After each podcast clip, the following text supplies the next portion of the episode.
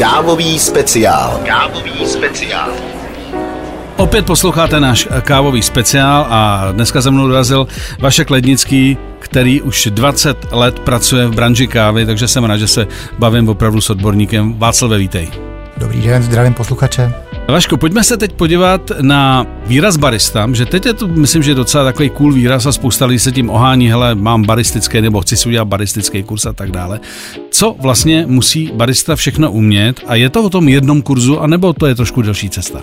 Já si myslím, že barista začal se objevovat tady v Čechách hlavně před nějakýma 8-10 lety a je to vlastně ten člověk, který se stará o tu přípravu kávy. Mm. Myslím si, že ta kávová revoluce, která tady přišla, která úplně změnila pohled na přípravu kávy, Eh, byla důležitá a samozřejmě přineslo to sebou i nějaký, eh, nějaký nový věci a právě ten barista je ten člověk, který by měl zodpovídat, aby to kafe bylo opravdu v nejlepší možné kvalitě, aby ten zákazník dostal opravdu vynikající espresso nebo cappuccino hmm. nebo nějaký jiný nápoj. Já musím říct, že já vždycky, když se dívám na ty různé baristické kurzy, tak uh, ty produkují dneska mm, relativně hodně odborníků, který mají nějaký základní vzdělání.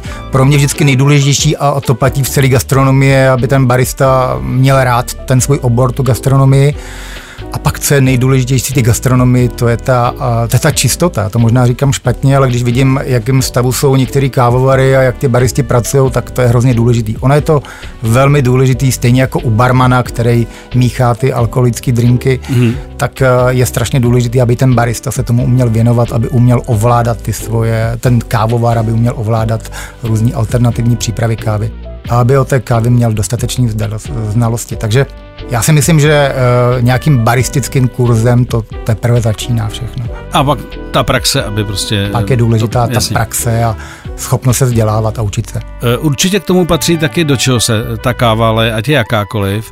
Jak to vypadá, taková kávová kultura toho vlastně podávání ty kávy?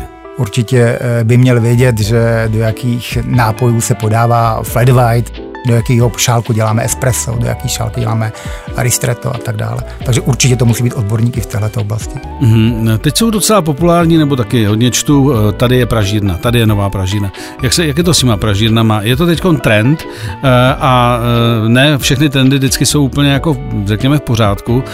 Jak se pozná dobrá pražírna? On ten trend můžeme pozorovat stejně jako to bylo kdysi u piva, nebo dneska je to pořád ještě u piva, taky vznikly různý mini pivovary, které začaly konkurovat těm velkým pivovarům. Mm. Tak stejná situace je v té kávové branži. Je spousta dobrých malých pražíren, ale spousta velmi špatných pražíren takže je to strašně složitý. Na druhé straně myslím si, že každý z nás má takovou tu tendenci koupit si tady e, kafe eh, od toho souseda, který to určitě dělá poctivěji než nějaká nadnárodní společnost.